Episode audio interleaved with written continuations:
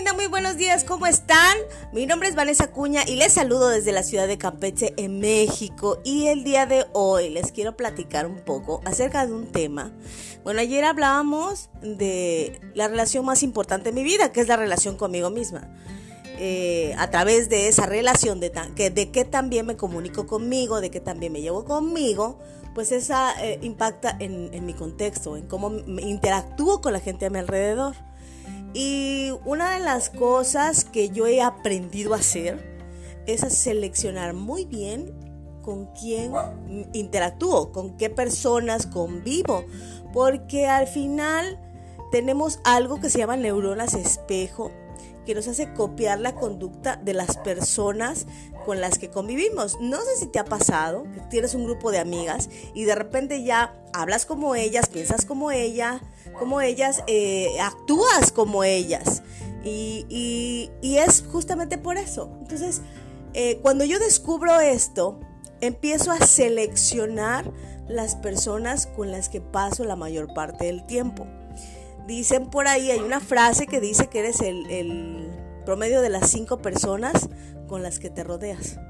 Y sin duda alguna eso ha hecho una gran diferencia en mi vida.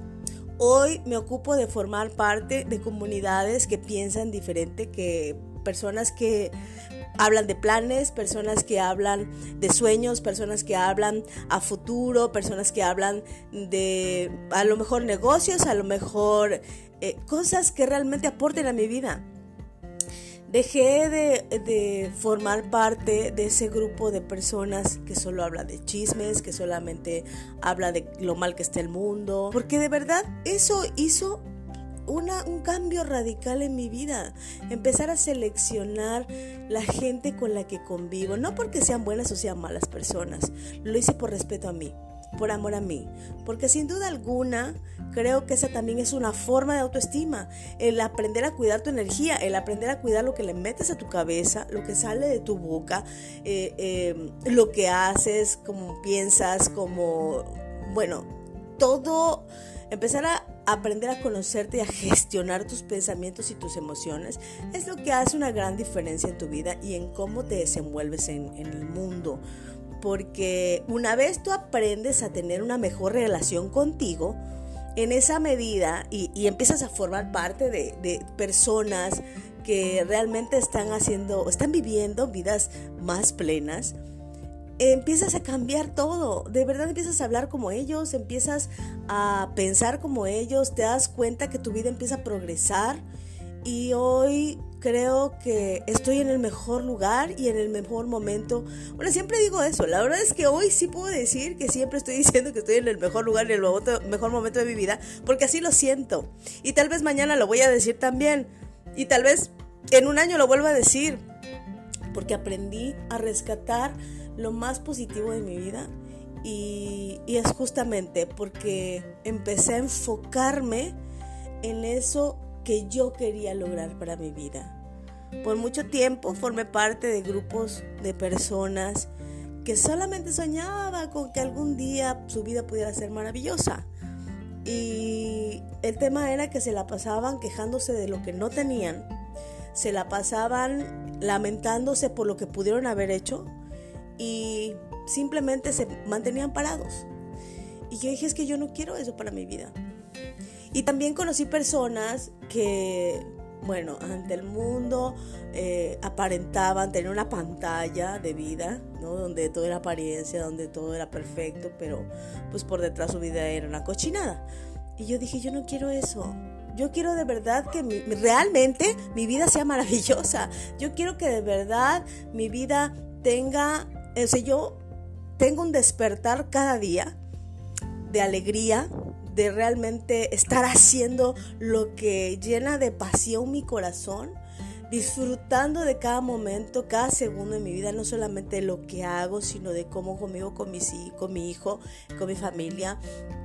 Eh, bueno, que realmente mi vida fuera lo que yo quería que fuera, no que fuera una pantalla. Y creo que ahí tiene mucho, mucho, mucho que ver el qué tan honestos somos con nosotros mismos. Porque puedo seguir fingiendo querer algo y nunca hacerlo. Puedo tal vez querer eh, cambiar mi vida y nunca hacerlo, porque no estoy siendo honesta conmigo. Fue muy difícil al principio tomar responsabilidad y ser honesta conmigo y decir, Vanessa, es que de nada te sirve fingir si no lo estás viviendo realmente. Yo hoy no necesito que mi vida sea real para los de afuera. Yo hoy necesito que mi vida sea real para mí, que mi vida sea plena para mí, porque una vez yo sé que mi vida es plena, lo demás no me ocupa. Entonces yo hoy te invito a que seas honesto, honesta contigo y descubras si en verdad tu vida es tan maravillosa.